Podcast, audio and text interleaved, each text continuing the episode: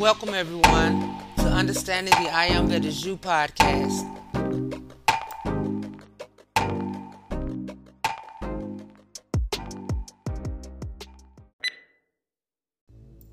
Hey everybody, it's your girl Wayne Ruffin, and I pray all is well with everyone, and your hearts and minds are full of love, joy, and compassion for yourselves and everyone else all around the world. And know that by showing love to any of our fellow beings is never a waste, never in vain, but always a gain, no matter the circumstances. Because having sincere love in our hearts and minds for all God's children not only illumines the light of our own mighty I Am presence on earth and in the kingdom of heaven, but by being more of the love that Jesus commanded of us, we are also raising our individual and collective vibration. And by increasing our light on earth now, that light that dwells within all of us, we are positively altering the structure of mankind's reality for our victory over the darkness. And indeed, an increase in love and light will expand the collective consciousness of this present generation, but an increase in our lifetime will lead to the highest of heights for those generations to come, for all of humanity. Amen. Give thanks and praises for love and life. And y'all be loved.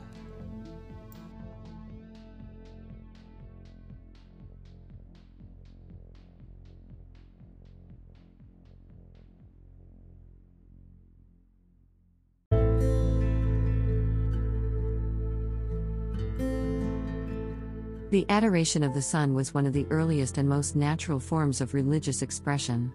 Complex modern theologies are merely involvements and amplifications of this simple Aboriginal belief.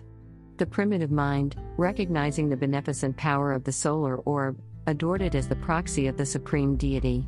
Concerning the origin of sun worship, Albert Pike makes the following concise statement in his Morals and Dogma.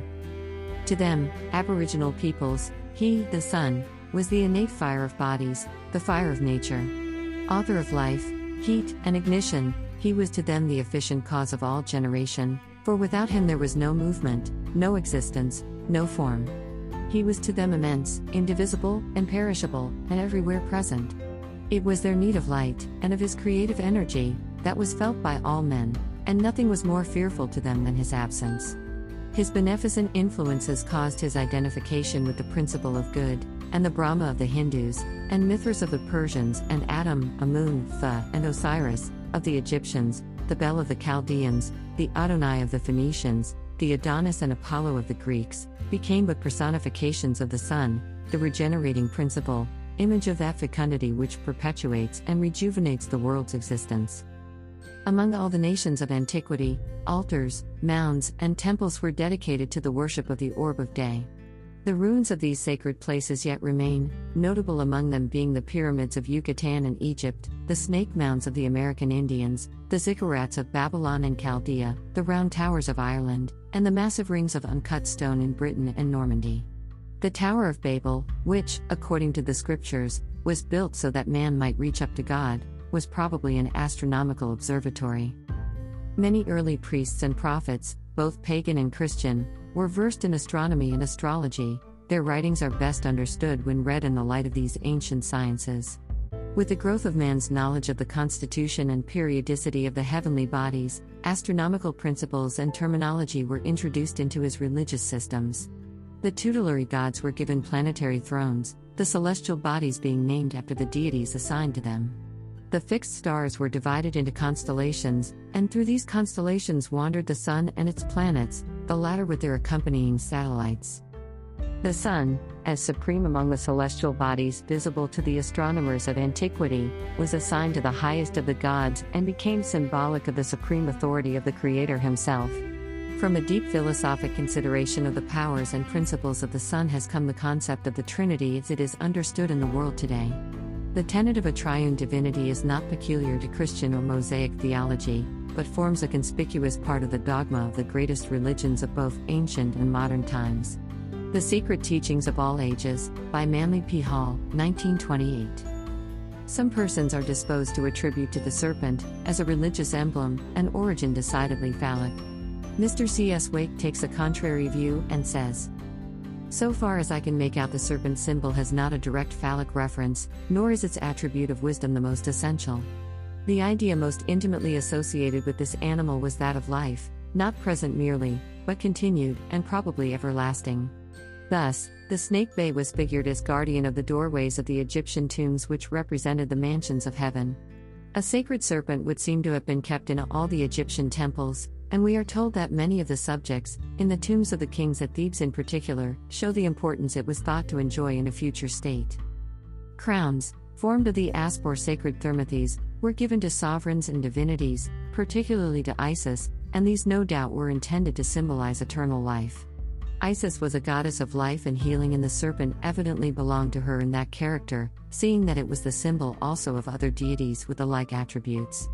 Thus, on papyri it encircles the figure of Harpocrates, who was identified with Aesculapius, while not only was a great serpent kept alive in the great temple of Serapis, but on later monuments this god is represented by a great serpent with or without a human head. Mr. Fergusson, in accordance with his peculiar theory as to the origin of serpent worship, thinks this superstition characterized the old Turanian, or rather let us say Akkadian, empire of Chaldea, while tree worship was more characteristic of the later Assyrian Empire. This opinion is no doubt correct, and it means really that the older race had that form of faith with which the serpent was always indirectly connected adoration of the male principle of generation, the principal phase of which was probably ancestor worship, while the latter race adored the female principle, symbolized by the sacred tree, the Assyrian grove. The tree of life, however, undoubtedly had reference to the male element, and we may well imagine that originally the fruit alone was treated as symbolical of the opposite element. Ophiolatria, Anonymous, 1889.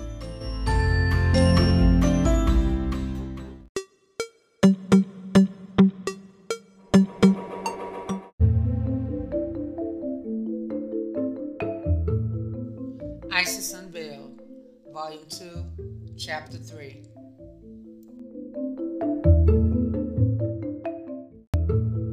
Another hypothesis possible, which is that Zero Ishtar was the high priest of the Chaldean worship, or Magian Hierophant.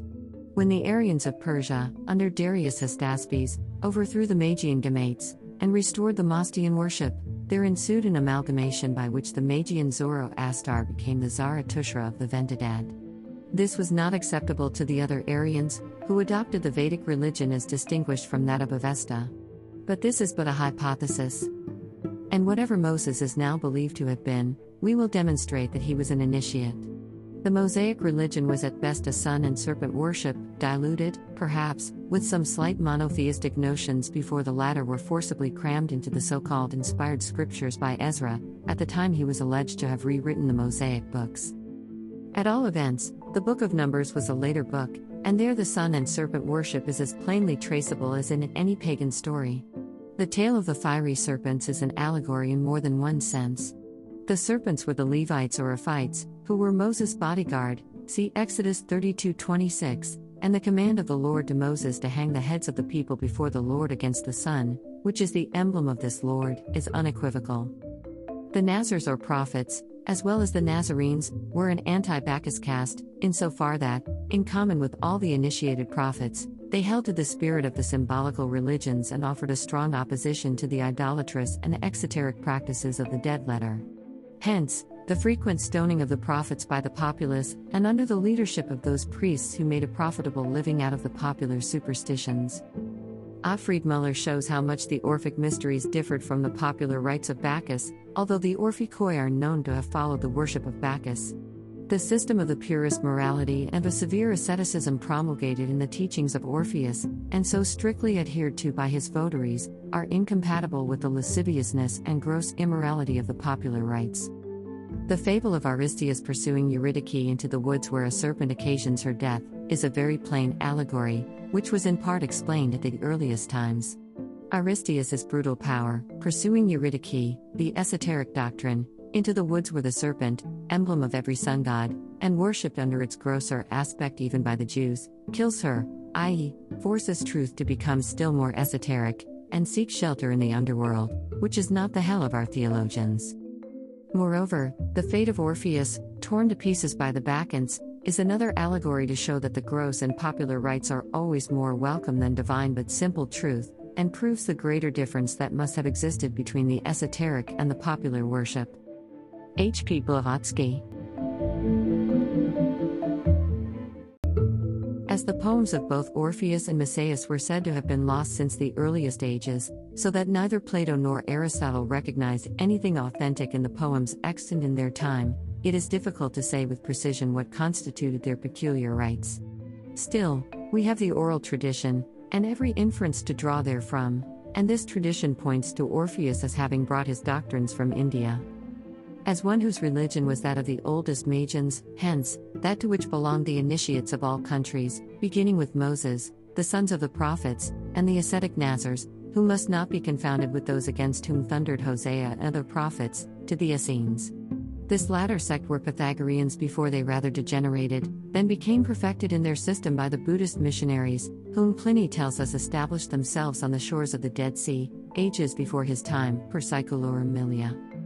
But if, on the one hand, these Buddhist monks were the first to establish monastic communities and inculcate the strict observance of dogmatic conventual rule. On the other, they were also the first to enforce and popularize those stern virtues so exemplified by Shakyamuni, and which were previously exercised only in isolated cases of well known philosophers and their followers, virtues preached two or three centuries later by Jesus, practiced by a few Christian ascetics, and gradually abandoned, and even entirely forgotten by the Christian Church.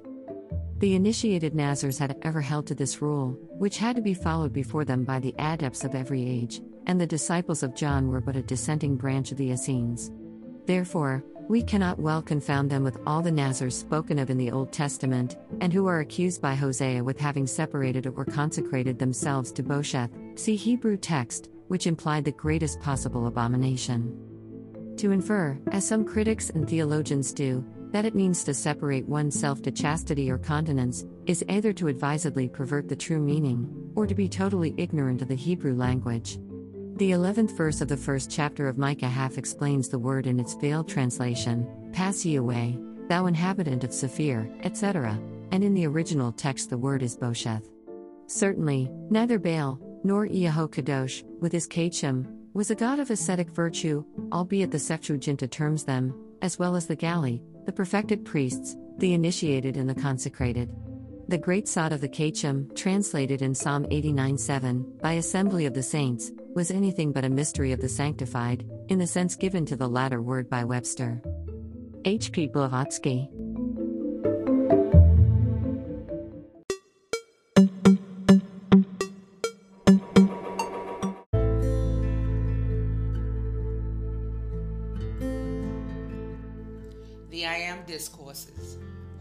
16.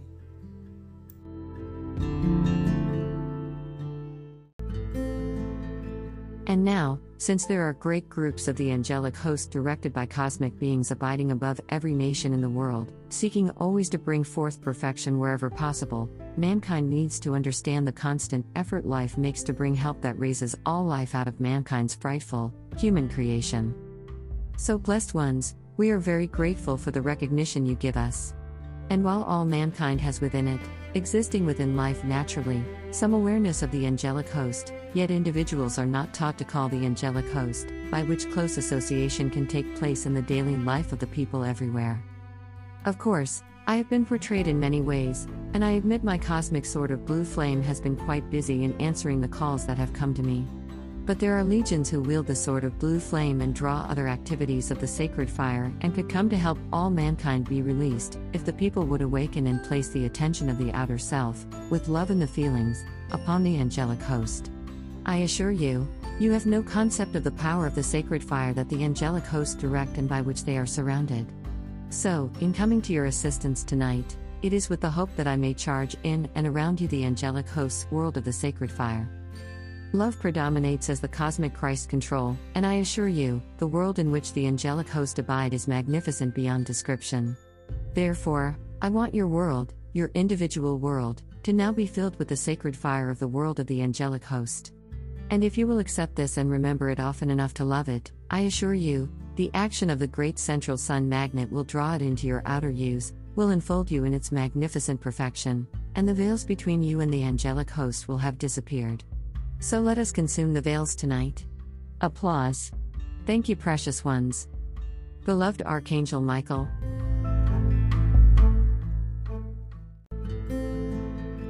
You know, many times, when you've been in a warm room where the air is not too fresh, and you step outdoors into the sunshine and the fresh air, you know how wonderful you feel, and you wonder why you didn't go out sooner. Well, we wonder too why mankind doesn't come, laughter, into our world sooner. And I assure you, as you begin to love the angelic host, ask for their presence with you, command that everything in you and your world dwell within the world, the sacred fire world of the angelic host, you will have that same feeling of refreshing atmosphere and exhilaration that you have when you step out into a bright sunshine day with a clear atmosphere, with a breeze blowing, and you feel so good to get out and exercise in that fresh air. I assure you, my loved ones, your mental and feeling world will feel that same refreshing exhilaration as you remember to demand everything in your being and world now be sealed within the sacred fire world of the angelic host, wherein at all times you may receive the strength, the refreshing exhilaration that the sacred fire alone can give.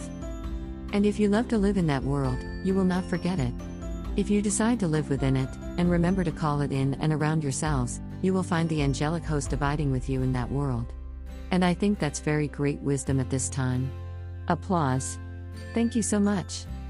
Now for the protection of your loved ones, all that you hold near and dear, whether it be individuals or things or conditions of the love and the light that is your power to become free. Charge always the world of the sacred fire in and around all that you want to bless. And then ask legions of the angelic host to hold their sacred fire protection about that which you wish to send as a blessing, and around all that you hold near and dear to accomplish the fulfillment of the great divine plan. Now, if I were you, I would apply this to the nation as well as to your own individual worlds. And if you call for the cosmic legions of invincible victory and eternal protection to protect the God instruments of your country that guarantee you freedom, the God blessings within your borders that give you always the perfection of God, then limitless legions of the angelic host's invincible power of the sacred fire and cosmic Christ illumination, can come within the land and within the people until they are aroused to the point where they turn Godward and make conscious effort to reach up to the greater perfection of life, and receive the blessing by which they may have eternal freedom. Beloved Archangel Michael,